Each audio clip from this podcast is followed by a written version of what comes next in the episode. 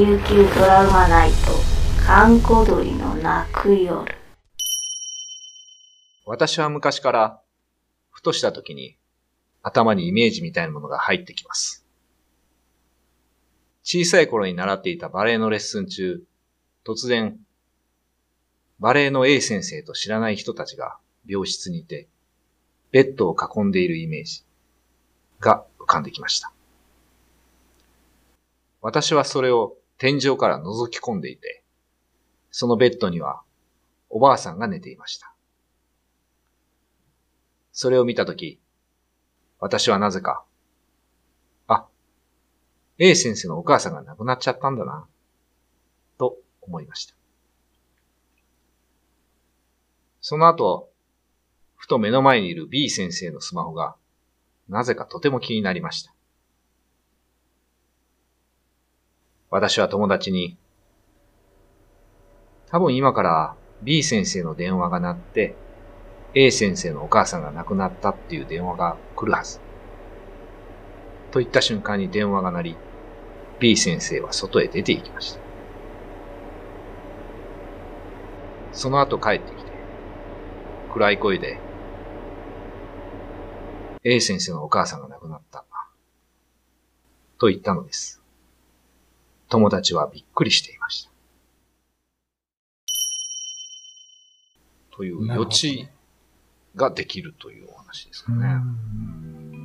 なんかこういう話は昔からね、よく聞きますよね、なんかね。まあね、あの、うんうちの母親は、自分の母親、まあ僕が見ると祖母ですけど、ええ亡くなる日の朝に夢に出てきたとかね。おーなんか言ったんですか、その時に。いや、た、ただ出てきただけみたいですけど、ううんん。まあそういうのも予知夢。予知夢って言いますけど方ね。言で意味山とか言いますけどね。意味のある夢。はい。で、まあ虫の知らせは、方言ではね、虫の知らせ。まあそのまま そう。虫の知らしだったかな。しらし。うーん。なんかそういうのは昔から、まあよく言われますよね。うんまあ、この、例えばこういう、なんか四季を知らせるマジモンとか、なんかそういうのいたりする四季を知らせるのは、コウミっていう妖怪がいます。マジモンが。コウミ？コウミは、はいはいあの、コーンコーンって鳴くんですけど、はいはい。夜中、その死者が出る家の近所を回るんです。ええそうですね。え、どんな形形っていうか。まあ、鳥、あ、鳥？鳥なんですよ。鳥？鳥としか書いてないですね。あ、え絵はないんですね。絵はないですね。えーで、コンコンと鳴く鳥が回ると、えーまあ、災いがやってくる。そのひ家の人が亡くなるとか、あとその亡くなる家の上にこう火の玉が上がると。よく言われるのはね。えーで、昔はその屋根の上に登ってはい、火の玉がどこの家に上がるとかいうのを見てたみたいです。まあ、やることないから。で、火の玉が上がる家があったら、うんあ、あそこの人死ぬって、本当に死ぬってえいうね、ーそういう話がありますね。えー見えるんですね、じゃあね。内地だとカラスとかよく言いますよね。あカラスが鳴いた家がね、なんか人が亡くなるみたいなあ話もあのね。ーこっちはガラサーとかガラスって言いますけど、あ、そうなんですね。まあ、とりあえず、その夜中にうんカラスが鳴くと、やっぱりその家の人が死ぬうん。うーんと。そういう言い伝えがありますね。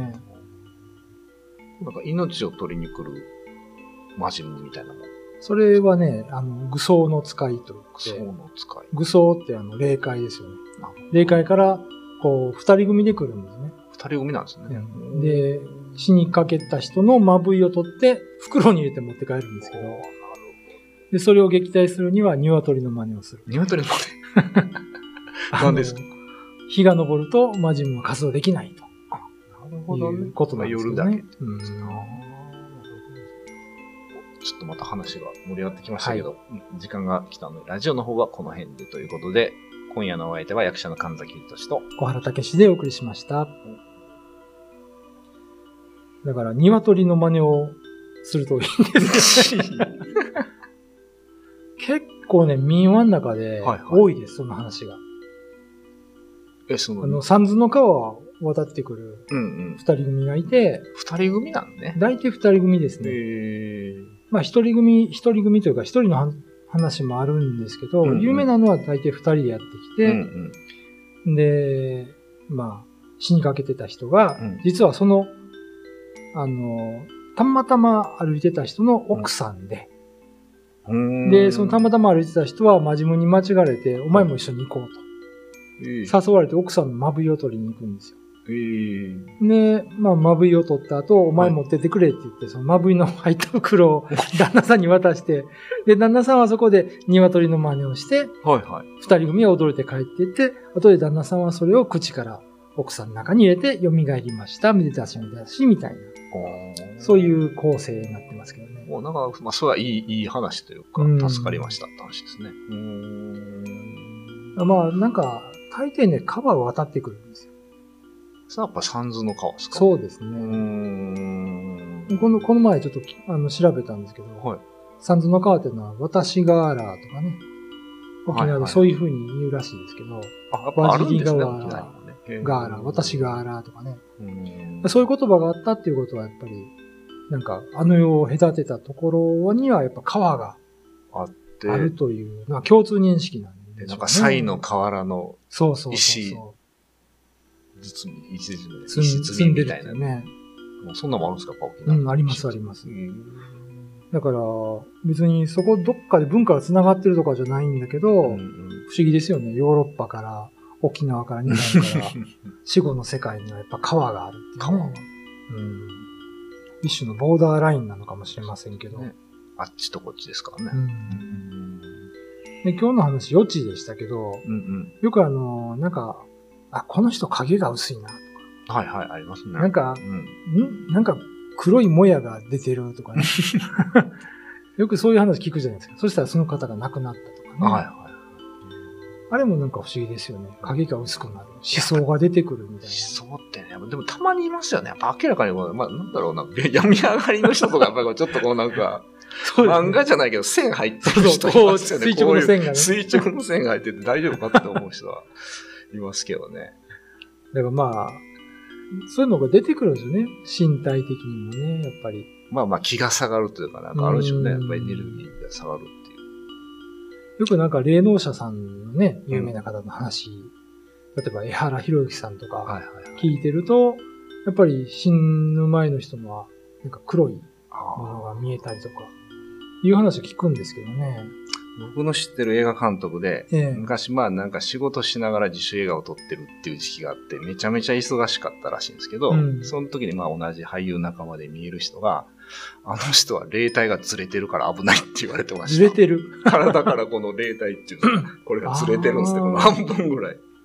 だから僕言われ、そういう人が僕言われたことありますよ。二重に見える。あ、そうなんですか。なんか、うん。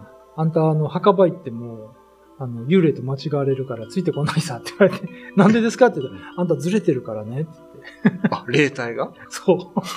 なんか同じこと言われたことある。大丈夫ですか？どうしたらいいんでしょうね。戻してもらう。戻して、うん、たまんずれるらしいですね。その方はお元気なんですか？あ、今は元気であ、よかった。頑張ってらっしゃ安る。心しました。ということで、まあ皆様も、あの、そうですね。あの、まぶいは大事にしていただいて、そうですね。落ちたら拾うようにねう。ちは拾うように。また今度ちょっとまぶいの話もしましょうね。。ね拾うんまぶいは拾えますからね。拾えますからね。落ちてもね。か一つか七つかみたいな話もあるから。はい。ということで、今夜のお相手は神崎秀俊と、小原武史でお送りしました。YouTube のチャンネル登録高評価 Twitter のフォローよろしくお願いしますポッドキャストも配信中詳しくは概要欄まで。